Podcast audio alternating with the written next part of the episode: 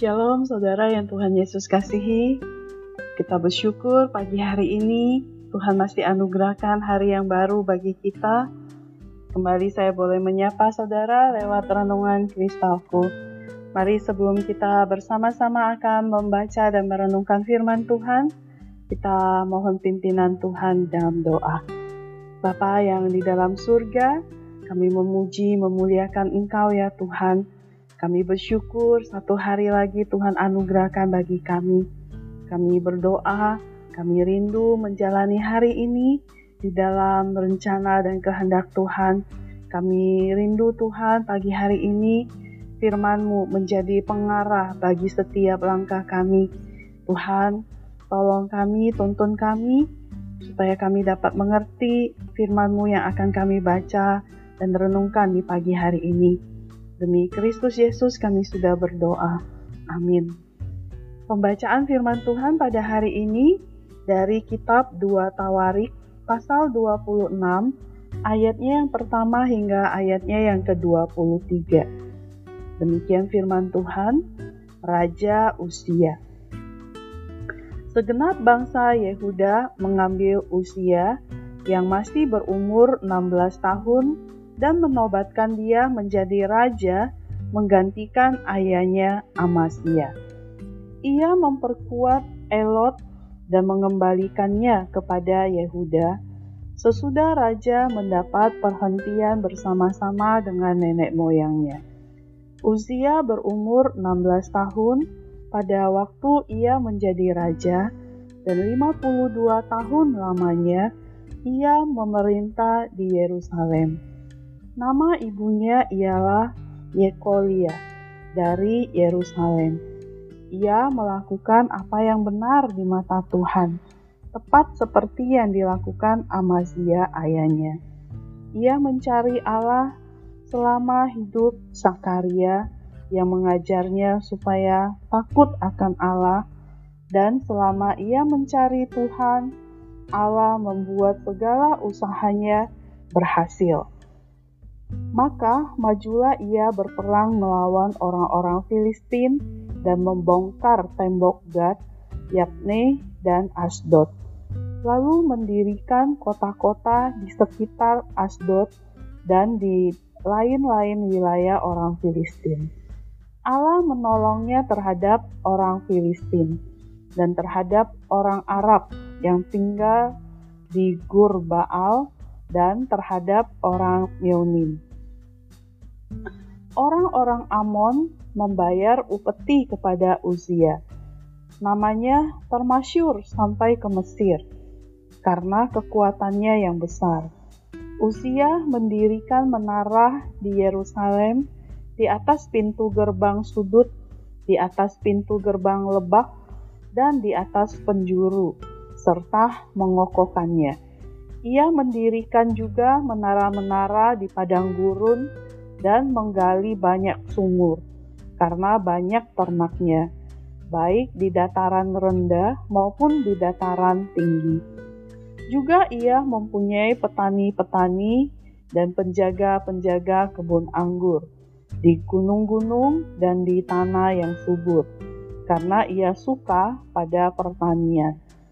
Selain itu, Uziah mempunyai tentara yang sanggup berperang, yang maju berperang dalam laskar-laskar menurut jumlah anak buah yang dicatat oleh panitra Yael dan penata usaha Maasea di bawah pimpinan Hananya, salah seorang panglima raja.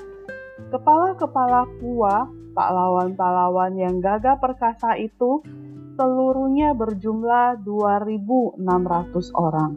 Di bawah pimpinan mereka, terdapat satu bala tentara terdiri dari 307.500 orang yang gagah perkasa dalam berperang untuk membantu raja dalam menghadapi musuh. Fuzia memperlengkapi seluruh tentara itu dengan perisai, tombak, ketopong, baju zirah, busur, dan batu umban. Ia membuat juga di Yerusalem alat-alat perang, ciptaan seorang Ali yang dapat menembakkan anak panah dan batu besar untuk ditempatkan di atas menara-menara dan penjuru-penjuru. Nama raja itu termasyur sampai ke negeri-negeri yang jauh karena ia ditolong dengan ajaib sehingga menjadi kuat. Setelah ia menjadi kuat, ia menjadi tinggi hati sehingga ia melakukan hal yang merusak. Ia berubah setia kepada Tuhan Allahnya dan memasuki bait Tuhan untuk membakar ukupan di atas mesbah pembakaran ukupan. Tetapi Imam Asaria mengikutinya dari belakang bersama-sama 80 imam Tuhan, orang-orang yang tegas. Mereka berdiri di depan Raja Usia dan berkata kepadanya, Hai Usia, engkau tidak berhak membakar ukupan kepada Tuhan. Hanyalah imam-imam keturunan Harun yang telah dikuduskan yang berhak membakar ukupan. Keluarlah dari tempat kudus ini karena engkau telah berubah setia. Engkau tidak akan memperoleh kehormatan dari Tuhan Allah karena hal ini. Tetapi usia dengan bokor ukupan di tangannya untuk dibakar menjadi marah. Sementara amarahnya meluap terhadap para imam, timbullah penyakit kusta pada dahinya di hadapan para imam di rumah Tuhan dekat mesbah pembakaran ukupan.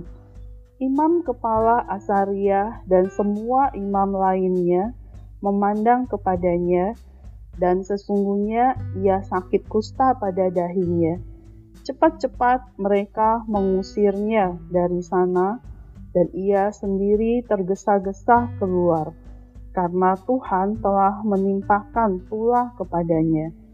Raja usia sakit kusta sampai kepada hari matinya.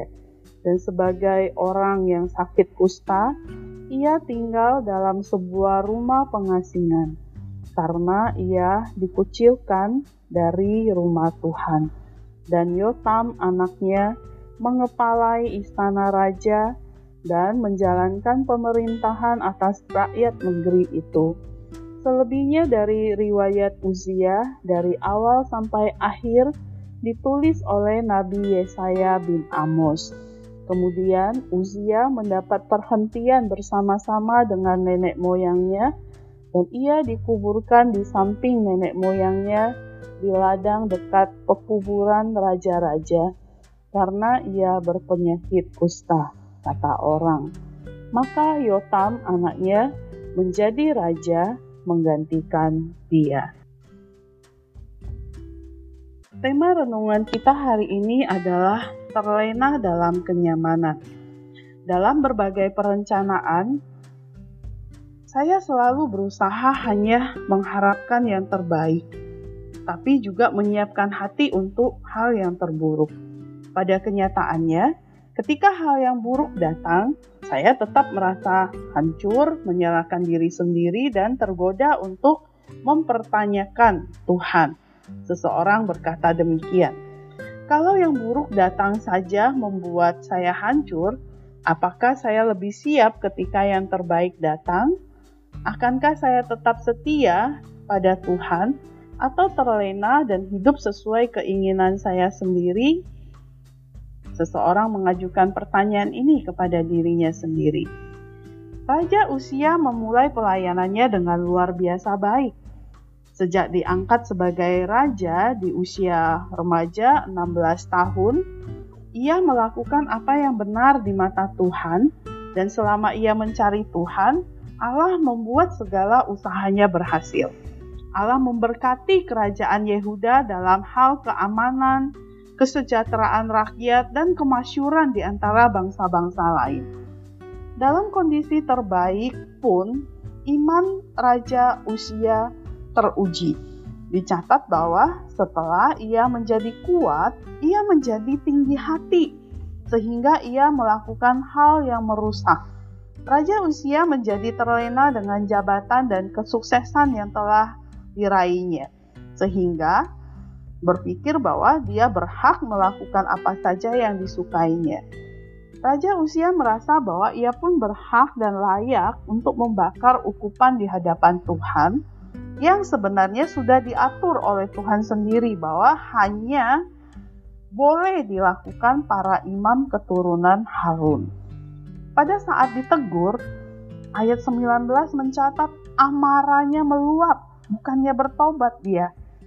Raja Usia bukan hanya bersikap sembrono, melanggar peraturan, tapi juga merasa tidak seorang pun berhak menegurnya Saudaraku, ingatlah bahwa hidup kita bukan hanya diuji ketika banyak masalah datang, tapi juga ketika segala sesuatu tampak lancar, baik, bahkan banyak pujian datang. Bukan hanya pergumulan hidup yang bisa menjauhkan hati kita dari Tuhan, kenyamanan hidup juga sanggup melunturkan sikap hormat kita kepada Tuhan. Karena itu, tetaplah minta Tuhan mengajarkan kerendahan hati dan meninggikan Tuhan senantiasa dalam hidup kita atas segala keberhasilan hidup yang diperkenan oleh Tuhan kita alami. Ingatlah, hidup adalah sebuah pelajaran yang panjang tentang kerendahan hati. Mari kita berdoa. Tuhan Yesus, Terima kasih untuk peringatan firman-Mu bagi kami hari ini. Tuhan tolong kami supaya kami selalu waspada, bahkan di saat kenyamanan hidup kami alami, supaya hati kami tetap hormat, tetap rendah hati di hadapan-Mu ya Tuhan. Tolong kami ya Bapa, supaya kami senantiasa memandang kepada Engkau, Allah sumber segala sesuatu dalam hidup kami.